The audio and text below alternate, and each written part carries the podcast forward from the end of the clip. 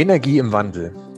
Die Energiewirtschaft steckt in der größten Transformation ihrer Geschichte und der Druck aus Wissenschaft, Politik und Öffentlichkeit steigt. Mein Name ist Klaus Hartmann und in diesem Podcast erfährst du von relevanten Entscheidungsträgern und inspirierenden Visionären, wie der nachhaltige Wandel in der Energiewirtschaft und auch in deinem Unternehmen gelingen kann. Lass uns starten. Jeder Mensch kann seinen eigenen Strom mit seinen eigenen Muskeln erzeugen. Das sagt mein heutiger Interviewgast. Er hat Ethnologie, Geografie, Religionswissenschaften, Philosophie, Germanistik und Volkskunde studiert und hat bei LinkedIn rund 15 unterschiedliche Berufe, die sich alle um die Themen Nachhaltigkeit und sein Leben in der Natur drehen. Die Zeit hat schon über ihn geschrieben und so bin ich auch tatsächlich auf ihn aufmerksam geworden, nämlich dass man mit einem Kettler-Heimfahrrad für sich selber Strom produzieren kann und sich auch tatsächlich damit komplett versorgen kann. Und wie genau das funktioniert und viele andere Sachen, das bespreche ich jetzt mit Christoph, genannt Hack Middeke. Und herzlich willkommen, Christoph, schön, dass du bei mir bist. Hallo, Klaus. Jetzt habe ich schon gerade wieder intuitiv Christoph verwendet. Wir hatten uns im Vorgespräch darauf verständigt, dass ich Hack sagen darf. Hack ist dein Spitzname, der dir schon seit der Jugend... Mir passt beides, ja. Also ist mir eigentlich egal. Übrigens auch hallo an die Zuhörer, die ja hier jetzt irgendwie auch anwesend sind. Ja, genau. Wir zeichnen jetzt auf. Wenn es ausgestrahlt wird, sind sie zeitversetzt mit dabei. Wir haben tatsächlich, haben wir im Vorgespräch gar nicht drüber gesprochen, vor rund 20 Jahren zur gleichen Zeit bei der Bundeswehr gedient. Ich war zumindest nur als, Grundwehrdienstleistender aktiv. Ich glaube, du auch. Im Nachhinein betrachtet, Hack, was hat dich in dieser Zeit geprägt, was du heute tatsächlich noch ein Stück weit verwendest? Okay, also da gibt es ein paar ganz praktische Sachen. Und zwar, es gibt diesen Bundeswehr-Rucksack, ne? Diesen Jäger-Rucksack, so einen grünen Rucksack, den ganz viele haben, den gibt es in allen Hardware, hier so Army-Shops und so. Und da ist das Gurtband ist falsch gefädelt. Das wird auch so falsch gefädelt ausgeliefert. Völlig unbrauchbar, überhaupt nicht leicht zu justieren. Und ich habe irgendwann rausgefunden, wurde mir in der Bundeswehr gezeigt, wie man das richtig macht, ne? Ja. Wie man den Gurt neu fädelt. Und andererseits, wenn ich so einen Rucksack sehe und ich habe 2 Minuten Zeit, dann spreche ich die Leute an und sage, hör mal, ich weiß, wie man die rumfädelt, kann ich mal eben für dich machen. Ach, das ist spannend. Das wusste ich auch nicht. Das heißt, die sind eigentlich dann gar nicht richtig einstellbar, wenn sie verkehrt rum eingefädelt sind, oder? Ja, die sind nicht richtig einstellbar. Also das ist ein Pain in the Ass, wie man so sagt. Und es ist aber eigentlich ganz leicht rumzumachen. Ja, ansonsten, ich habe viel gelernt. Ich bin halt auch zum Bund gegangen, weil ich war halt schon bei Greenpeace, ich war Pazifist, das war Grundwehrdienst, habe aber länger gemacht, damit ich in so eine Luftlandeeinheit kommen konnte.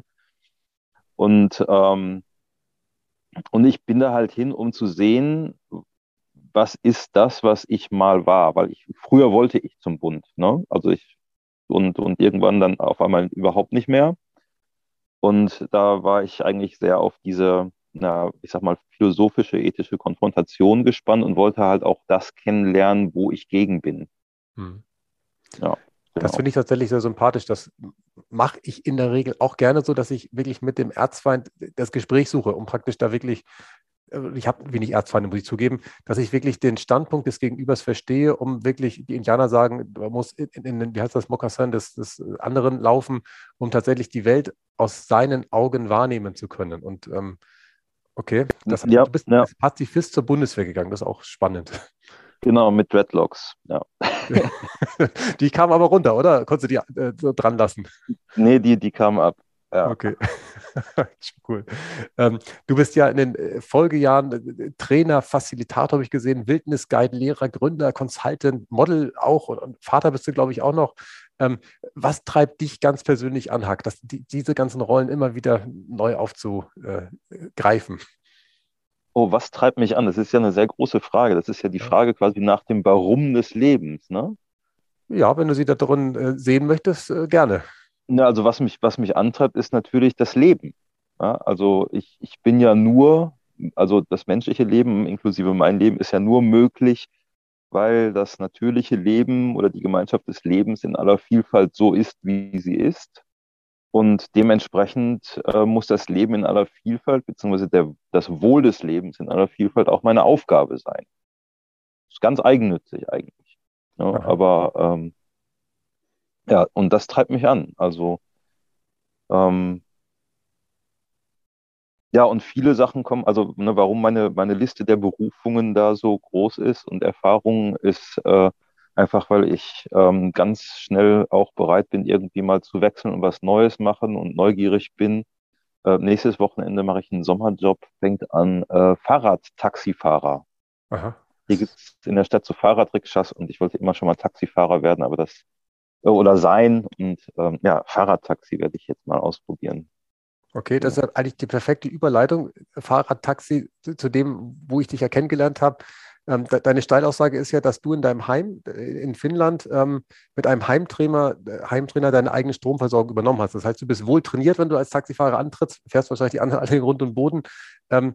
Erzähl mal ein bisschen was zur Technik, wie es funktioniert, wie lange du individuell zu strampeln hast und wie das funktioniert überhaupt, diese Idee. Okay, also ich fange mal ganz kurz an, wie es dazu gekommen ist. Ich bin irgendwann mal, habe ich gedacht, okay, mein Leben im Haus, ne, dieses Standardleben, was wir hatten, und das nachhaltiger zu machen, das geht nicht. Also ich werde immer abhängig sein von Baumarkt und Experten und verstehe auch meinen Unterschlupf nicht. Und dann habe ich irgendwann gesagt, okay, ich muss was ganz anderes machen. Hatte ein bisschen Geld, habe mir eine hier in Finnland gefertigte Jurte gekauft. Und Grundstück gemietet und ja, lebe seitdem jetzt seit über 3 Wintern off-grid, also nicht ans Wasser oder Stromnetz angeschlossen. Telefonnetz war früher auch mal angeschlossen, genau, bin ich auch nicht. Ja, obwohl das Funktelefonnetz natürlich schon. Jedenfalls habe ich mir... Genau. Also, aber das war ja früher so ein Kabelnetz, ne, das Telefonnetz. Mhm. Also ganz off-grid in dem Sinne dann halt doch nicht. Und da hatte ich mir so Secondhand Solarpaneele gekauft, die mal auf irgendeiner Segeljacht drauf waren, aber die waren irgendwie, weiß nicht, über 20 Jahre alt und die haben im Winter überhaupt nichts gebracht. Also im Sommer komme ich damit zurecht, aber im Winter halt nicht. Und dann bin ich im ersten Winter immer in die Stadtbibliothek gerannt und habe mir da meine Powerbank aufgeladen und mein Telefon und meine Stirnlampe, beziehungsweise mit dem Fahrrad dahin gefahren und dann im zweiten Winter habe ich dann gedacht, okay, das muss irgendwie besser gehen.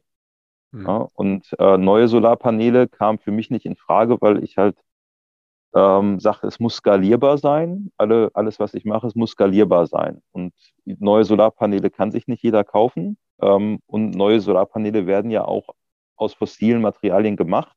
Mhm. Und ich weiß, dass solange wir überhaupt für irgendwas Fossile nutzen, sind wir nicht ausreichend nachhaltig unterwegs.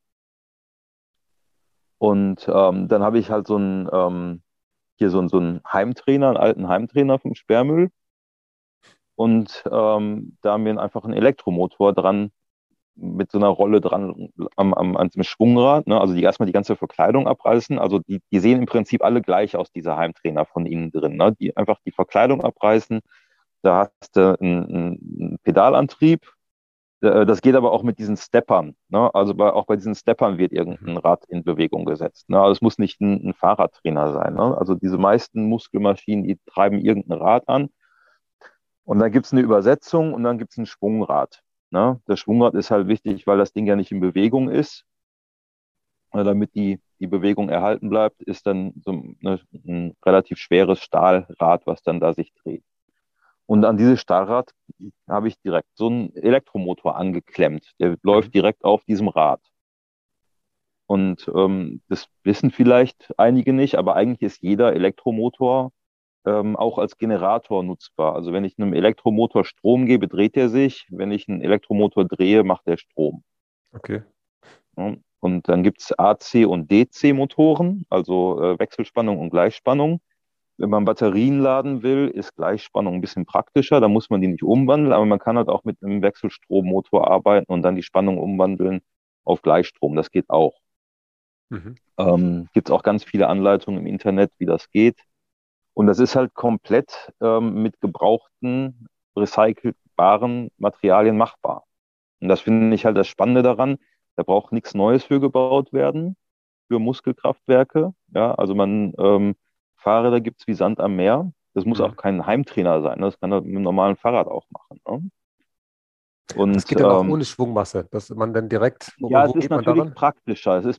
Du kannst natürlich beim Fahrrad jetzt durch die Gegend fahren, aber du kannst halt auch dein Rad schwerer machen. Ne? Du kannst das Fahrrad aufbocken und dann dein Hinterrad, in der Regel ist das ja, weil das Hinterrad ja angetrieben wird, dann das Hinterrad schwerer machen. Da gibt es Anleitungen, wie man das mit Beton ausfüllt oder wie man halt auch so mit Sand gefüllte Fahrradschläuche durch die Speichen webt, ne? Einfach um das schwerer zu machen, um so ein Schwungrad zu haben. Damit ist halt, dann hast du halt nicht diese Peaks, ne? Weil die Pedale ist ja immer im 90-Grad-Winkel, wenn die oben ist, ne? Da hast du so einen toten Punkt. Ne? Mhm. Und wenn das Rad ein Schwungrad hat, dann wird dieser tote Punkt überwunden. Was ja beim bewegenden Fahrrad irrelevant ist, weil sich ja das Fahrrad bewegt.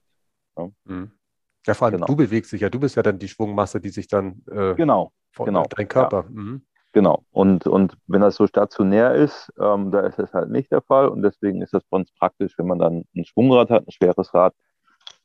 Das ist bei den Heimtrainer ist das halt eigentlich immer der Fall. Genau. Und dann wird halt dieser Elektromotor da einfach angeklemmt. Und dann kann man sich jetzt aussuchen, baut man da jetzt noch eine Batterie dazwischen oder lädt man direkt?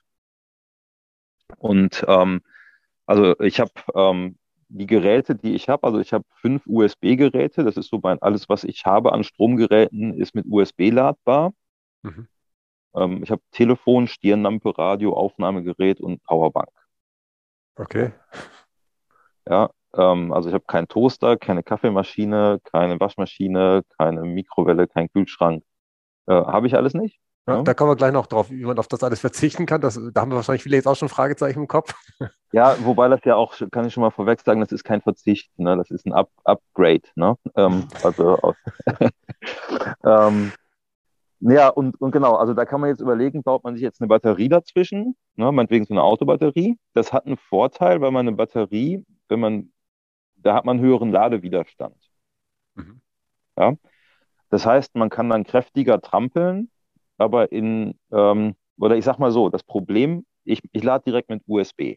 Ne? Ich habe keinen Pufferakku dazwischen, ich lade direkt USB, ich kann 5 USB-Geräte gleichzeitig laden.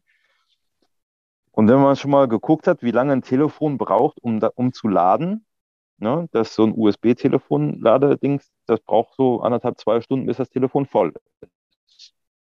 Mhm. Ne? Also das merkt man meistens nicht, weil man es ja nachts irgendwo anschließt oder was. Oder so nebenher irgendwas anderes macht. Aber ein Telefon braucht halt 2 Stunden, um zu laden ungefähr. Und dementsprechend muss ich dann auch 2 Stunden trampeln.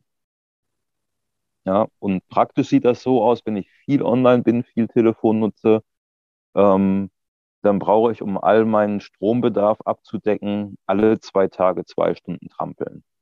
Mhm. So, und wenn ich Telefon wenig nutze, dann sind das vielleicht 2 Stunden pro Woche, weil für Licht braucht man nicht viel. Mhm. Und da nutzt du jetzt eine Batterie, die dazwischen hängt, oder du lädst direkt deine 5 USB? Ich lade die direkt. Okay. Die direkt, ja. Und also das ist aber wirklich so, als würde man im ersten Gang bergab fahren. Also es ist halt fast gar kein Widerstand. Ja. Beim Trampeln komme ich ganz leicht auf 12 Volt, aber ich brauche für USB nur 5. Ne? Und der Grund, warum ich mich gegen eine Batterie entschieden habe, ist der, also habe ich mal gelesen, es gibt dieses schöne Low-Tech-Magazin. Sehr, sehr, sehr, sehr empfehlenswert, das Low-Tech-Magazin. Mhm. Und da hatte jemand mal aufgerechnet, wie viel Embedded Energy ist, so eine Batterie hat. Ja, also wie viel diese Virtual Energy, wie viel Energie gebraucht wird, um diese Batterie zu produzieren. Mhm. Ja, und wenn man jetzt das gegenrechnet in die Energiemenge, die man produziert, wenn ich jetzt nur mit meinem Trimmlichtrad Batterie laden würde und ich sag mal, ich würde jeden Tag 100 Watt machen. Ja, also 100 Watt ist so, was ein Durchschnittsmensch so gut schaffen kann, ne, ohne sich jetzt drüber anstrengen. Ne, so bequem eigentlich. Wenn ich jetzt jeden Tag 100 Watt da reinpumpe und dann diese ganzen Lade- und Entladezyklen habe, nach 3 bis 4, 5 Jahren brauche ich eine neue Batterie. Und wenn ich wirklich jeden Tag 3 bis 4, 5 Jahre 100 Watt mache, dann habe ich nicht die Menge Energie erzeugt, die es gebraucht hat, um die Batterie zu produzieren. Echt? Okay. So, also die Frage echt, ich habe das halt gelesen im Low-Tech-Magazin, das sind Leute, die sich damit eigentlich sehr viel auseinandersetzen. Ich glaube dem mal, könnte auch gut hinkommen. Ne? Also man muss ja auch noch irgendwie, weiß nicht, vieles einbeziehen, wie viel Energie und Ressourcen braucht man, um die Fabrik zu bauen und so weiter. Ne? Mhm. Jedenfalls habe ich mich deshalb gegen diese Batterie entschieden. Okay. Full Disclosure, ich habe mittlerweile dritte Hand größere Solarpaneele. Also jetzt im letzten Winter musste ich sehr, sehr wenig trampeln. Okay, wobei, jetzt muss ich mal ganz doof nachfragen, der Polarkreis ist ja die Stelle, wo praktisch dann im Winter gar keine Sonne mehr scheint. Und du wohnst wahrscheinlich ja nicht so weit vom Polarkreis jetzt in Finnland entfernt. Ist denn da im Winter überhaupt noch irgendwie die Sonne, dass sie da über die Wipfel hinauskommt? Ja, also man kann sie so eben über dem Horizont sehen. Und das reicht? Das reicht so gerade eben. Also ich habe 2 Paneele, die machen, glaube ich, pro Paneel 240 Watt. Mhm. Bei entsprechend voller Einstrahlung. Ne? Im Moment habe ich nur 1 angeschlossen, weil also der Schnee ist gerade weg. Aber wenn man sich vorstellt, die Sonne ist jetzt schon, wir haben jetzt hier schon weit über 15 Stunden Sonnenschein. Es sind auch keine Blätter an den Bäumen und es liegt Schnee. Solarpaneele sind ein bisschen effizienter bei kaltem Wetter. Mhm.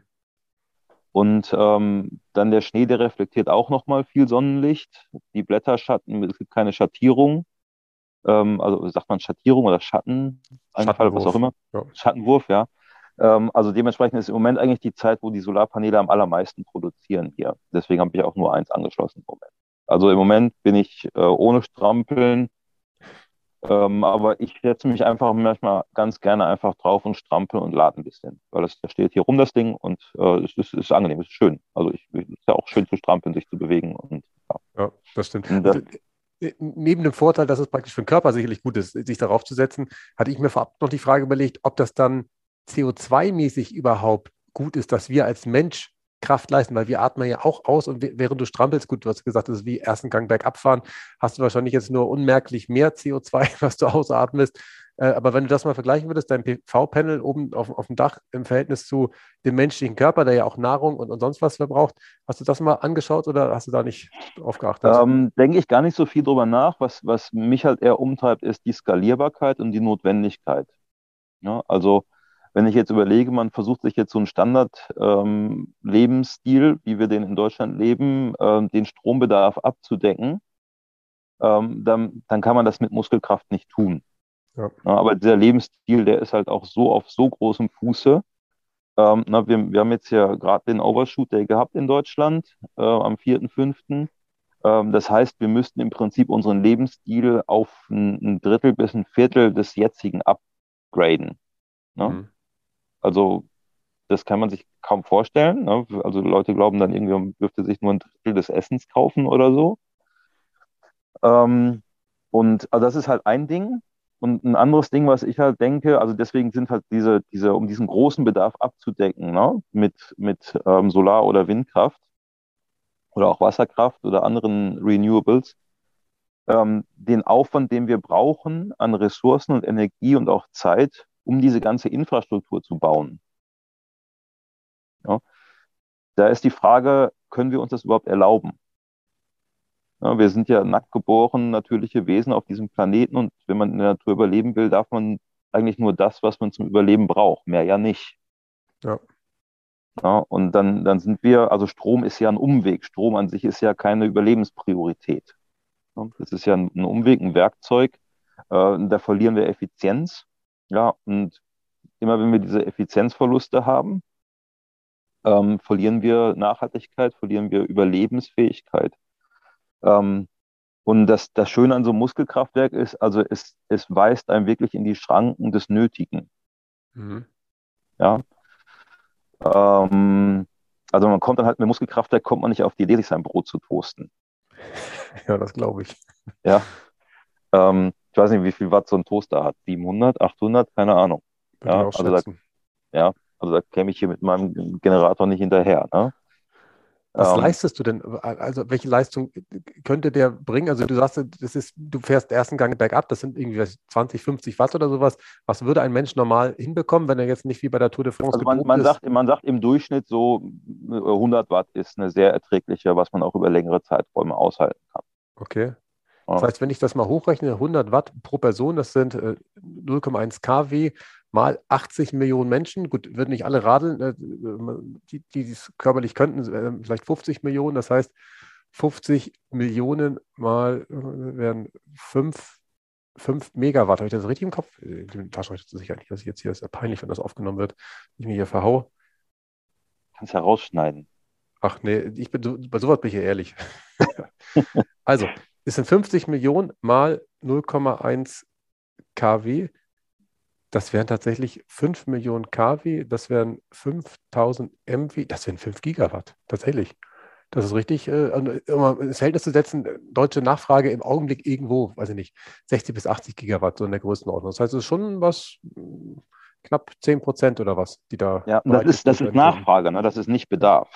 Ne? Also das ist ja halt auch ja, richtig. Also der Bedarf ist eigentlich, also das, was wir wollen können, ja, das, was genug ist, muss man im Prinzip mit dem abdecken können, was zur Verfügung steht. Also ich denke halt auch so, ne, wir müssen uns jetzt nicht irgendwie fragen, wo kriegen wir jetzt die Fossilen her, sondern wie kommen wir mit dem zurecht, wie müssen wir leben, dass wir mit dem zurechtkommen, was wir jetzt schon an Erneuerbaren abdecken können. Ja. Ganz andere Denke, richtig. Eine ganz andere Denke, klar. Aber keine nachteilige Denke, ne? Also eine sehr vorteilhafte Denke eigentlich.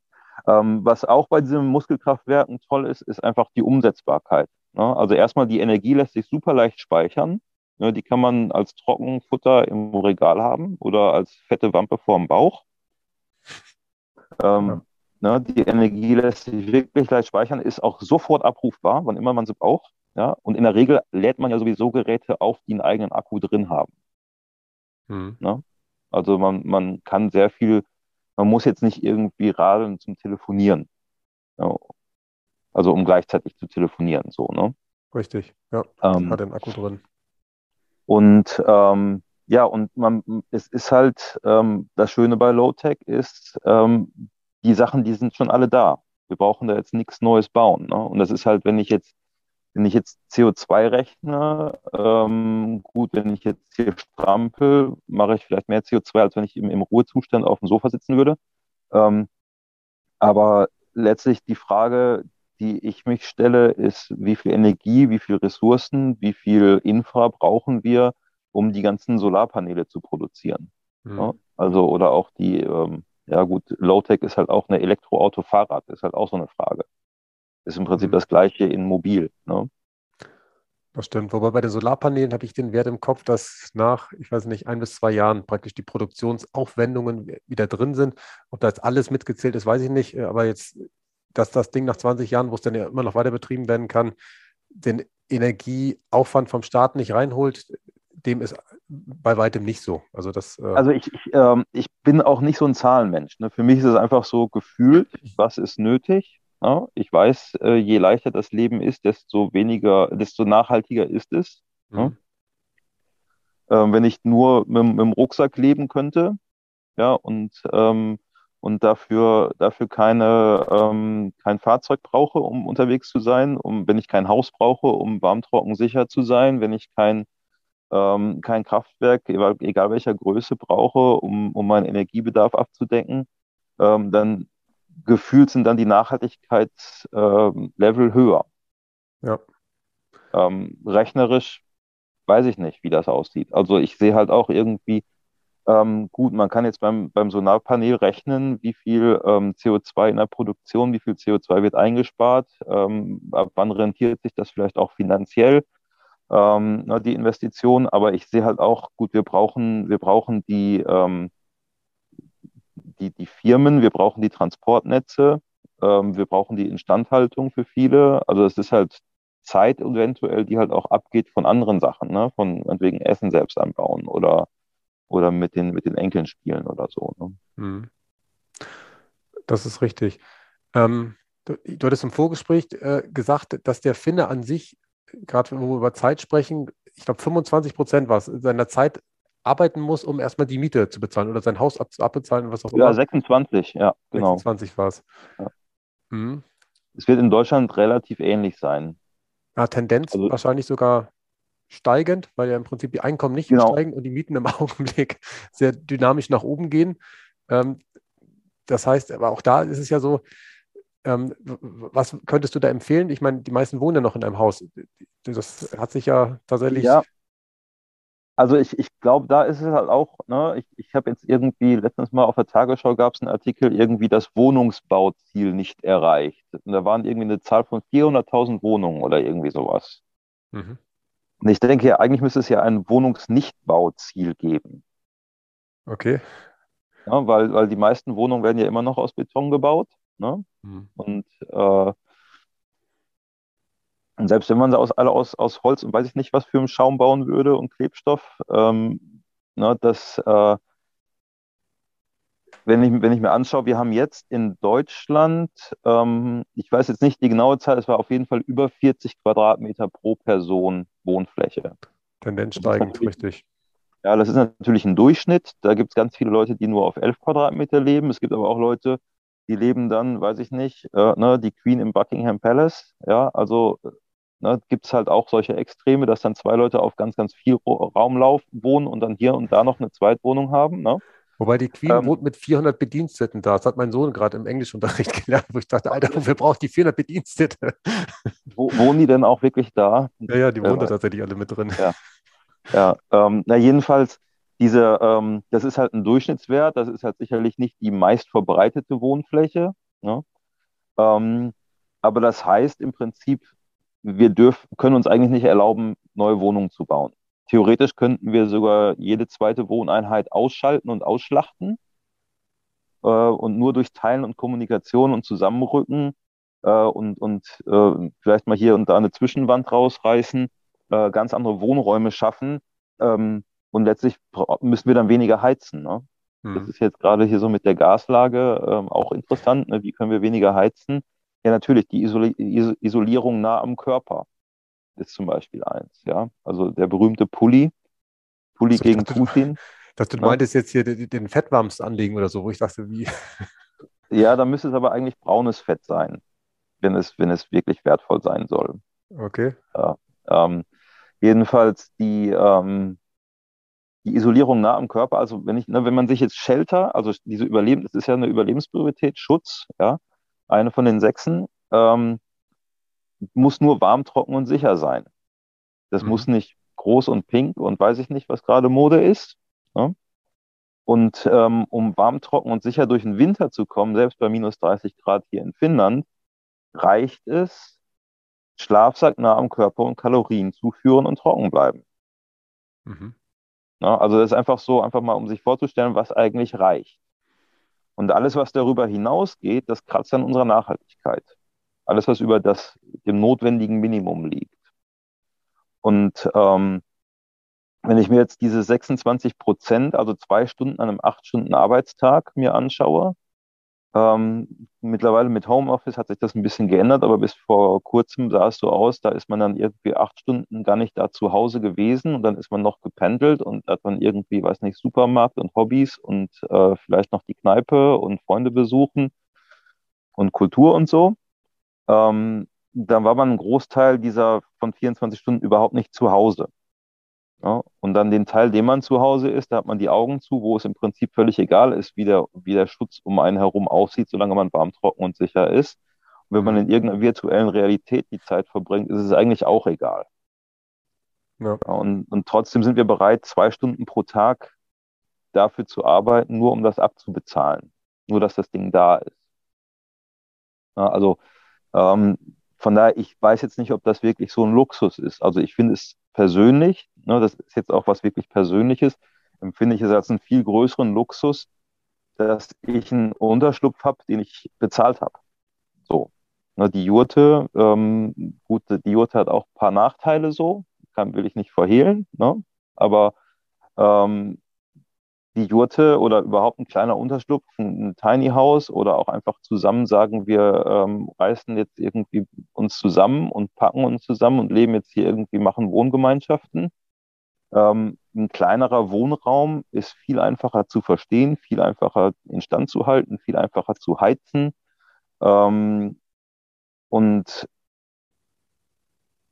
ich glaube, die soziale Komponente dabei ist auch echt nicht zu verachten, so.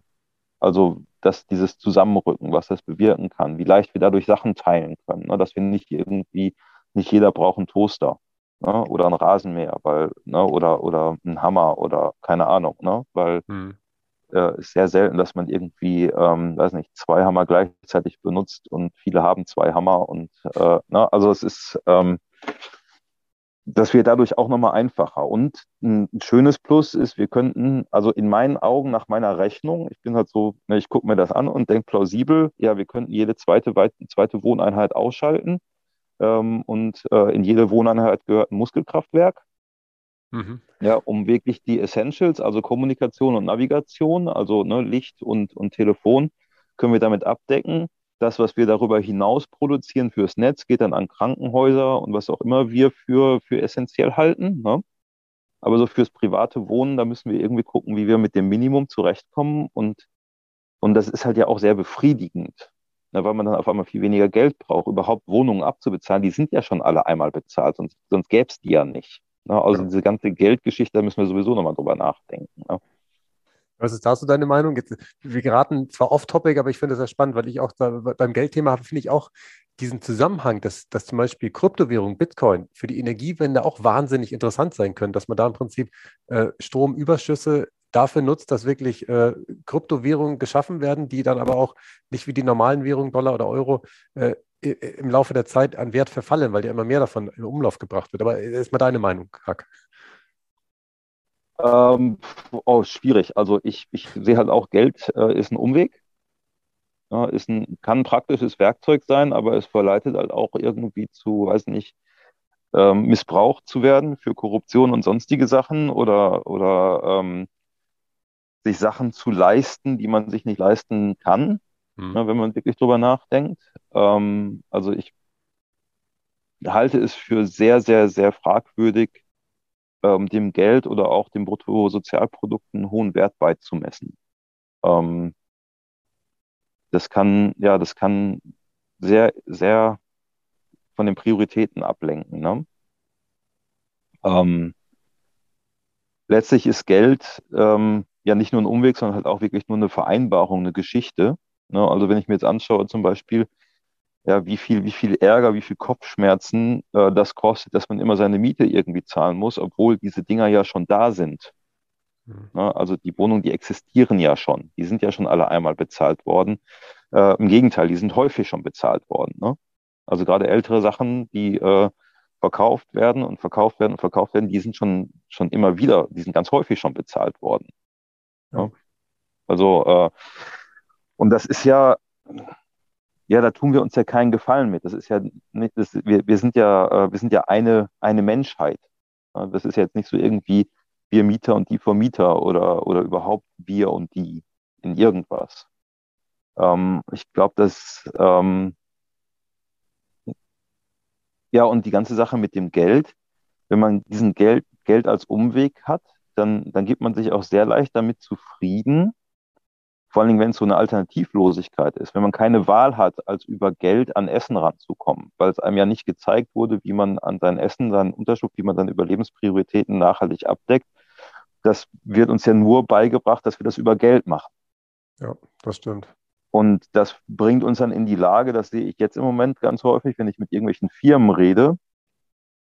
Also ich bin überzeugt, dass jeder, der bei VW arbeitet, zum Beispiel, also wirklich nur als Beispiel, ob als Zulieferer, Kunde, CEO, am Band, was auch immer, ein jeder würde verstehen, dass es für den Erhalt unserer Art nicht sinnvoll ist, weiter Autos zu produzieren. Ja. Diesen Schritt würde Volkswagen nicht in der Lage sein zu tun. Nee, wahrscheinlich nicht als Unternehmen. Die bauen jetzt Elektrofahrzeuge. Ja, ist ja auch, da gibt es auch nochmal ganz viele Fragen zu Elektrofahrzeugen. Ja. Ne? Ja, also wie sinnvoll das überhaupt ist. Ja. Übrigens fände ich es sehr, sehr schön, wenn die ganzen Elektrofahrräder, ne, da muss man einfach mal aufrüsten, dass die Two-Ways funktionieren. Also dass man da einfach einen Schalter umlegen kann und dann bockt man es auf und dann kann man mit dem Elektrofahrrad Strom machen. Während der Fahrt auch. Oder zu. Ja, theoretisch geht das auch. Die Komponenten sind die gleichen. Da muss man im Prinzip einfach nur einen Schalter umlegen im Laderegler. Dieser Schalter, den gibt es allerdings nicht, den müsste man nachträglich einbauen oder von den Herstellern irgendwie fordern. Das ist, also ich glaube, das ist irgendwie ein paar Euro mehr überhaupt. Ne? Aber okay. Dann könnte man halt mit seinem Fahrrad während der Fahrt Strom machen, beziehungsweise beim Berg abrollen, seinen Akku laden oder zu Hause halt auch Strom machen. Dann hat man im Prinzip dieses gleiche Ding, was ich hier habe, als Trimmlichtrad im Elektrofahrrad eingebaut und damit könnte man dann halt, da hat man natürlich dann auch nochmal so einen Pufferakku da drin und damit könnte man dann ganz einfach seine Telefonladen, was auch immer laden. Ne? Die Stirnlampe finde ich übrigens ganz toll. Stirnlampe ist super toll übrigens. Ja, die ist mir, ich mache mal so eine Alpenüberquerung jetzt tatsächlich auch im Herbst, da steht ja schon auf der Packliste drauf, dass ich endlich eine Stirnlampe in diesem Leben brauche, also ich habe sie bisher noch nicht, aber der Vorteil ist, du hast es da hell, wo du hinguckst und nicht überall anders. Genau, also das habe ich auch schon, bevor ich in die Jurte gezogen bin, immer wenn ich alleine zu Hause war, da waren alle Lichter aus und ich bin mit der Stirnlampe rumgelaufen. Okay. Wenn man sich eine Stirnlampe anschafft, man kann die auch selber bauen, gibt es auch tolle Anleitungen, aber wenn man sich eine Stirnlampe anschafft, auf jeden Fall darauf achten, dass die ein Low-Lumen-Setting hat. Also, dass man irgendwas unter 10 Lumen, für die meisten Sachen reicht das nämlich aus. Mhm. Ja? Und dann, dass die entweder Standardbatterien benutzt oder USB-ladbar ist. Mhm. Ja. Gut. Ich war gedanklich nochmal an der Stelle hängen geblieben. Also, ich finde das mega spannend, dass die Elektrofahrräder, wo ich mich bisher dagegen gesträubt habe, weil ich dachte, okay, ich kann auch ohne Elektro gut durch die Gegend fahren und bin in der Lage, von A nach B zu kommen, dass die auch praktisch als Heimtrainer verwendet werden können. Meine Frage ist jetzt an der Stelle, nach dem Zeitartikel, der auch schon wieder eine Weile her ist, hat es da Rückmeldungen gegeben? Hast du einen Überblick, wie viele Menschen wirklich in Deutschland denn gesagt haben, okay, jetzt baue ich mir diesen Heimtrainer und mache mein Heimkraftwerk? Gab es da irgendein Feedback, irgendeine Resonanz? Und Folgefrage wäre, warum nicht? Weil ich befürchte, es haben noch nicht alle einen Heimtrainer zu Hause, mit dem sie Strom produzieren. Ja, ich weiß nicht, warum nicht. Also das ist eine sehr gute Frage. Ich glaube, weil das einfach nicht das Narrativ, wir unterhalten uns nicht darüber. Wir unterhalten uns, kommt jetzt das Gas aus Katar oder aus Russland. Ne? Mhm. Also es ist irgendwie nicht in unserer Denke so drin, überhaupt dieses ganze Low-Tech, das ganze selber machen. Ne? Wenn man sich irgendwie anschaut, weiß nicht, irgendein Land in Afrika, ein sogenanntes Entwicklungsland, und dann guckt man sich an, was haben die für einen ökologischen Fußabdruck, was haben die für eine durchschnittliche Lebenserwartung. Da fragt man sich, okay, die haben auch 70 Jahre, gut, die haben mehr als 70 Jahre, aber vielleicht haben die 70 Jahre und deren Fußabdruck ist gering.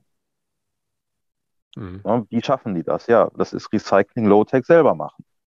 Und wir haben das halt irgendwie so, ja, wir fordern von der Politik und fragen die Produkte im Supermarkt nach, beziehungsweise im Baumarkt oder sonst wo. Ne? Mhm. Ja. Also ich glaube, das ist so dieses, wir haben nicht diese Selbermach-Mentalität so in Deutschland. Zumindest nicht bei solchen Fragen, wo wir es gewohnt sind, dass das uns zur Verfügung gestellt wird. Also dass der, was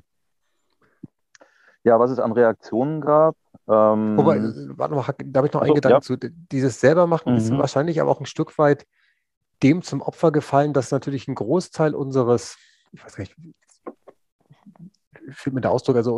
Lebens natürlich auch dadurch bequem und angenehm geworden ist, dass wir sehr arbeitsteilig unterwegs sind. Also ich komme vom Bauernhof, da war es klar, du machst im Prinzip alles selber. Also was ist alles? Also du hast auch einen Trecker verwendet, um den Flug zu ziehen und nicht mehr irgendwelche Tiere oder so. Aber tatsächlich ist es so, dass dadurch, dass jemand dann angefangen hat, okay, ich mache nur noch den Anbau, ich mache nur noch die Ernte, ich backe dann und ich bin dafür da, dass praktisch da irgendwas aufs Brot raufkommt, wenn man Brot essen möchte, dass wir dadurch gefühlt alle in Summe durch die Spezialisierung uns ein etwas besseres Leben haben ermöglichen können. Behaupte ich jetzt einfach mal. Ob das wirklich so ist, weiß ich nicht. Aber ich glaube, das ist schon etwas, was da mitschwingt ein Stück weit.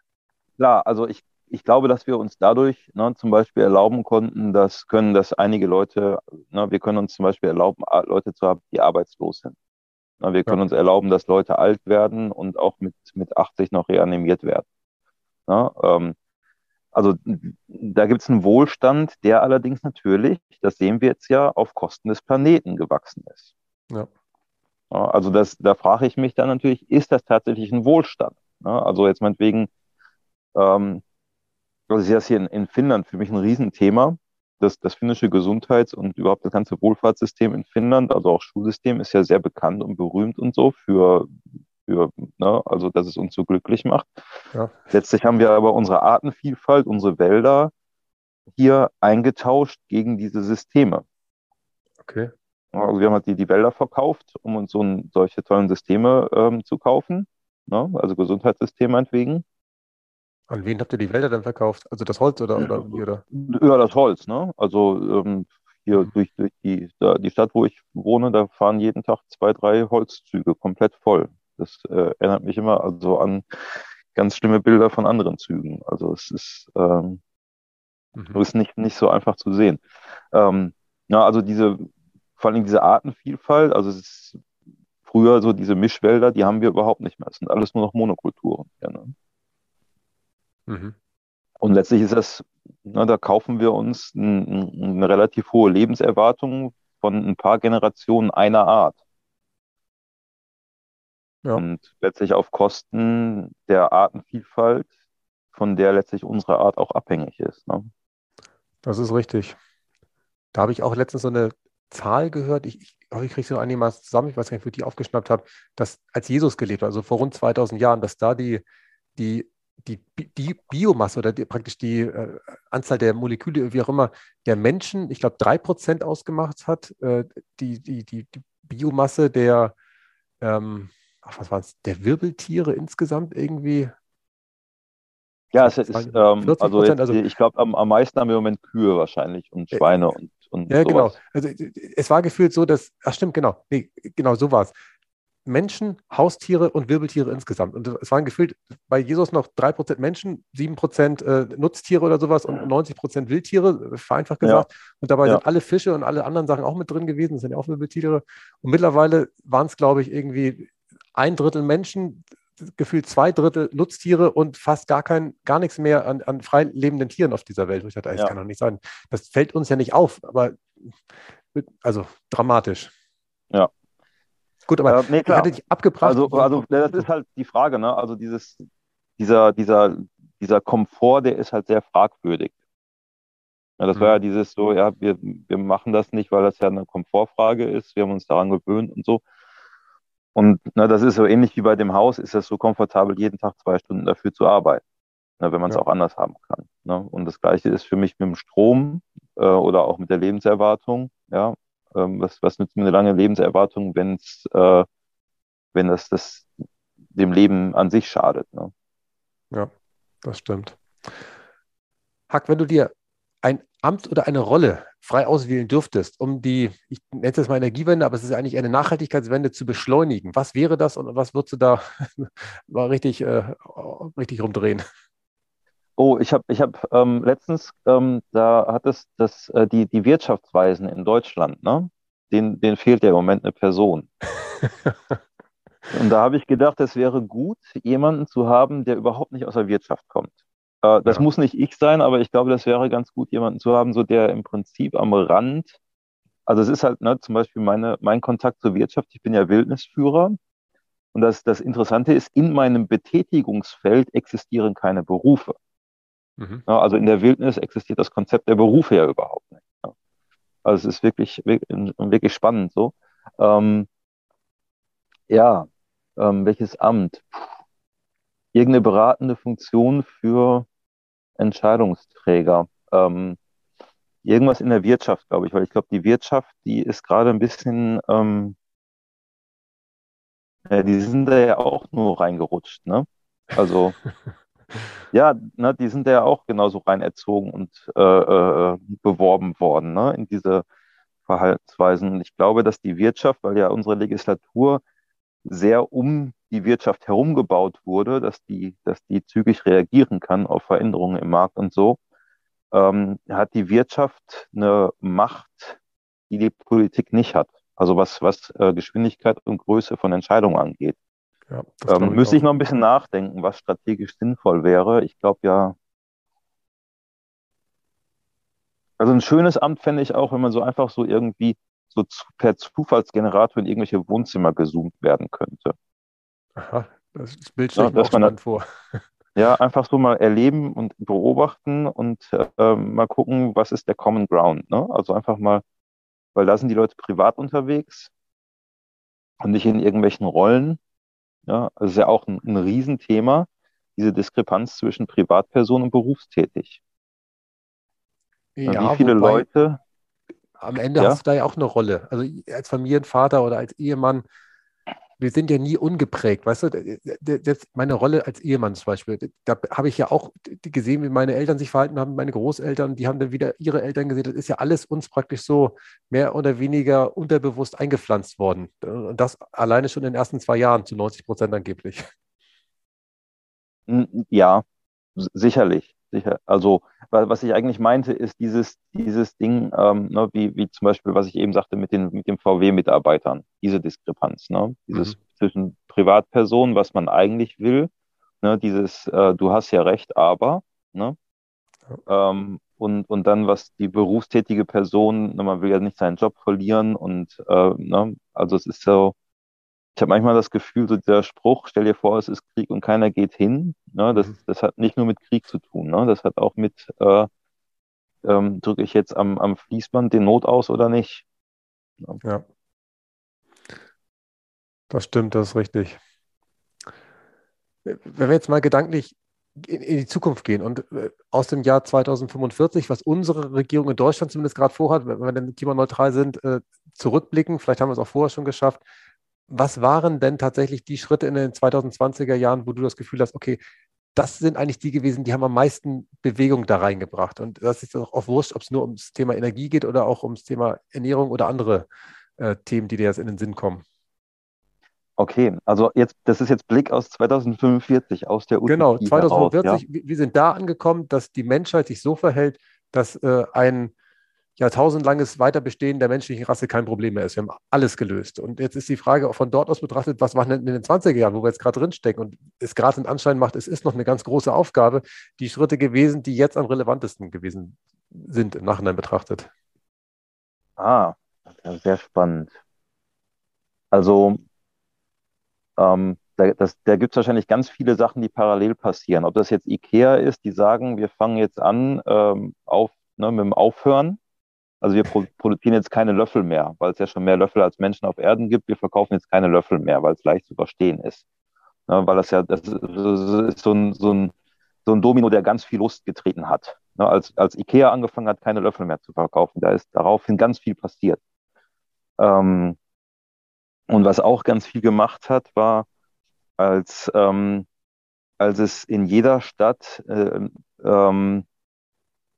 dass als irgendeine Kleinstadt angefangen hat, Geld zur Seite zu tun, um damit einen Resilience Hub zu fördern. Also so ein Ort, wo mit hochprozentiger Nachhaltigkeit experimentiert wird. Jetzt muss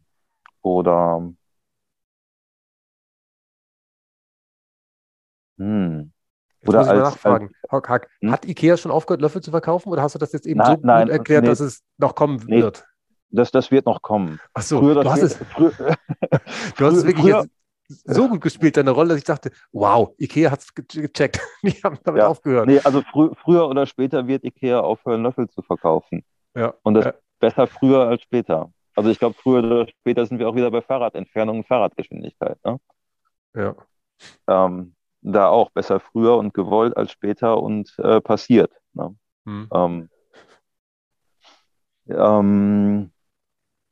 Ein bisschen nachdenken, was war? Ja, ich könnte mir zum Beispiel vorstellen, wenn es so einen Fotowettbewerb bei irgendeiner Zeitung, einer größeren Zeitung gäbe, wo die Leute dann irgendwie Fotos von ihren Muskelkraftwerken posten. Oder vom Kompostklo oder von der Biogasanlage im eigenen Garten. Ne? Oder im Hochhaus. Ne? Also ein Kompostklo funktioniert ja auch im Hochhaus. Ne? Ja. Fürs ganze Hochhaus oder individuell? Das würde fürs ganze Hochhaus funktionieren. Ja. Okay. Ja. Cool. Also nicht ein großes Klo, ne, sondern jeder sein eigenes. Da könnte man eventuell auch noch die existierende Rohrleitung für benutzen. Müsste ich mir mal genauer anschauen, aber ich denke halt so diese ganz normalen Trockenkompostklos, ich halte das für relativ skalierbar, was ich hier benutze. Ja. Gut. Wenn du jetzt am Ende nochmal in meine Rolle gedanklich schlüpfen würdest, Hack, welche Frage hättest du dir selber noch gestellt? Was hättest du geglaubt, dass du das jetzt gut hättest erzählen können? Ja, also was für mich eine große Frage ist, also generell, ich frage mich immer, was sind unsere Top 3 Fragen? So, das ist eine meiner Top 3 Fragen. Ne? Okay. Was sind deine Top 3 Fragen? Und also das finde ich ist eine sehr, sehr relevante Frage so, ne? Weil wir irgendwie herausfinden müssen, welche Fragen sollten wir uns stellen. Ne? Die Qualität deiner Fragen bestimmt die Qualität deines Lebens. Der Satz hat sich bei mir eingebrannt. Das ist schon hochrelevant. Ja, Qualität, ja, bin ich dabei. Warum wir uns nicht so viel über das Warum unterhalten. Hm. Ja, also wir reden sehr viel darüber, wie und was und woher. Ja, zum Beispiel bei den Nachhaltigkeitszielen, da wird einfach vorausgesetzt, dass wie müssen wir alles machen, um nach wie vor eine wachsende Wirtschaft zu haben. Ja, die Frage, warum brauchen wir denn eine wachsende Wirtschaft? Hm. Ja, also überhaupt diese ganze Warum-Frage. Warum? Ja, zum Beispiel ist ja das, was wir gerade machen, hat ja mehr mit einem fahrlässigen Selbstmord zu tun als mit Überleben. Ja, also derzeit sind keine unserer 6 Überlebensprioritäten nachhaltig abgedeckt. Ja, ja, die 6 nochmal für diejenigen, die nicht so gut drauf haben. Ja, das ist Nahrung, Wasser, Luft, Schutz, Gemeinschaft und Gesundheit. Mhm. Ja, und zum Beispiel Nahrung. Im Moment gibt es in Deutschland kein Nahrungsmittel, was mehr Energie durch den Verzehr wiederbringt, als das, was gebraucht wurde, um dieses Nahrungsmittel bis zum Teller zu bringen. Okay. Ja, also dieses Energie-Input-Output bei Nahrung muss positiv sein. Ja, wenn man sich vorstellt, man wird in der Wildnis überleben und seinem Essen hinterherrennen, da wird man ganz schnell merken, wenn man mehr Energie verbraucht, als was man wiederkriegt. Ja. Und wir spüren ja im Moment nur die Energie, die wir verbrauchen, vielleicht wenn wir am Bürotisch sitzen und im Auto sitzen und an der Kasse und am Ofen ein paar Knöpfe drücken. Mhm. Und haben dann das Gefühl, super, unser Bauch ist dick, alles ist gut. Ja, wir haben ja mittlerweile eine Gesellschaft, wo selbst die Armen mit Übergewicht zu tun haben. Ne? Ja. Wenn man sich jetzt aber anschaut, wie viel Energie braucht man, um diesen Thunfischkutter zu bauen und zu betreiben und diese ganze Infrakette noch damit hinzurechnet, die man da ja dazu rechnen muss. Ja, das ist ja outgesourced. Ne? Also das ist ja Energie, die wir persönlich nicht aufbringen, aber die wir als Kollektiv aufbringen. Dann geht diese Rechnung nicht auf. Und das sehen wir daran, dass wir unseren Planeten aufessen. Ne? Mhm. Ja. Ich überlege gerade, ja, gebe ich dir recht. Also dieses Warum, ne, dieses, Entschuldigung, wenn ich jetzt hier, ich wollte jetzt meinen Gedanken nochmal eben zu Ende bringen. Ja, mach das gerne, Hack. Du hast gefragt, welche Frage noch relevant ist. Und für mich ist die Frage relevant, warum denken wir da nicht drüber nach, dass wir im Moment mehr Selbstmord machen als Überleben und warum sind wir nicht bereit, unsere Prioritäten entsprechend umzubauen? Oder ich meine, ich sehe ja, dass viele Menschen bereit sind, das zu tun. Wir denken sehr viel über Neuschaffung unserer Werte nach, schaffen dafür ganze Institute und Studiengänge. So, also da passiert schon sehr viel und auch die öffentlichen Diskussionen gehen in diese Richtung im Moment, finde ich auch super. Wenn ich dann aber hier freitagsabends höre, wie die Leute ihre Motoren aufheulen lassen, während sie um den Block heizen und wie viel Müll man findet und wie viel Leute immer noch in Urlaub fliegen und Zeit mit Netflix zu verbringen als mit den Nachbarn und also da irgendwo fehlt ein Verständnis. Mhm. Und da frage ich mich, woran hapert's? Was ist das Puzzlestück, was da fehlt? Weil eigentlich sind alle Puzzlestücke da. Und ich frage mich, was ist das, was fehlt denn das, was ist dieser Zündfunke, der da fehlt? Dass das, was wir wissen, sich in unseren Handlungen komplett überall widerspiegelt. Ich glaube, das Erste, was bei mir intuitiv kommt, ist Angst. Angst, es anders zu machen. Angst, es anders zu machen als die Vorgeneration, als Angst vor allem, nicht mehr dazuzugehören, weil man der Erste ist, der es ändert. Auch interessant. Ja, kann ich nachvollziehen. Macht aber nicht viel Sinn. Also erstmal sind wir nicht die Ersten, die nachhaltig leben. Na, das haben vor uns schon ganz, ganz viele Menschen gemacht. Ja. Aber das sind natürlich nicht die Menschen, die wir selbst erlebt haben. Ja, das ist auch nicht unser Umfeld. Ja, also ich glaube, wir haben halt auch eine Kultur mittlerweile, wo wir häufig bezahlt werden und gelehrt werden, keine Risiken einzugehen. Mhm. Und wenn ich mir jetzt anschaue, meinetwegen diese russische Journalistin, die sich da in den Hauptnachrichten mit einem Banner hingestellt hat, ja, Mutter von, ich glaube, 2 Kindern, die wusste, dass es da eventuell 15 Jahre Knast für gibt. Mhm. Ja, ich glaube, die hat eine Risikoabwertung gemacht und ist zu dem Schluss gekommen, das nicht zu tun, ist viel riskanter. Ja, ob die das wirklich so nüchtern abgewogen hat, weiß ich nicht. Weiß ich nicht. Also wäre für mich sehr plausibel. Ne? Also so denke ich halt. Ne? Also irgendwas weiterzumachen ist viel riskanter. Und ich glaube, es ist halt auch eine Sache, wir müssen Abenteuer wagen. Wir wissen ja, dass nur an den Grenzen unserer Komfortzonen, empfundenen Komfortzonen, ganz wichtig, empfundenen Komfortzonen, weil die wachsen ja immer weiter, nur an den Grenzen können wir wachsen. Ja. Ja. Und ich glaube, wir müssen eine gewisse Risikobereitschaft haben, denn wenn man sich so ich weiß nicht, du kennst ja diese normale Risikoanalyse, wo man irgendwie Likelihood, also mit Impact multipliziert. Ja, also ja, wie... Ja. Also Wahrscheinlichkeit mit, sagt man Impact im Deutschen? Ja, Auswirkungen, ich weiß nicht, wie so. Auswirkungen, genau. Also dann man wertet die dann ab, meinetwegen auf einer Skala von 1 bis 3 oder 1 bis 5 oder was. Ja, also 3 sehr wahrscheinlich oder großer Einfluss und 1 halt ganz wenig. Und dann multipliziert man die miteinander und wenn man dann auf ein Risiko von 9 kommt, dann weiß man, das sollte man sein lassen. So.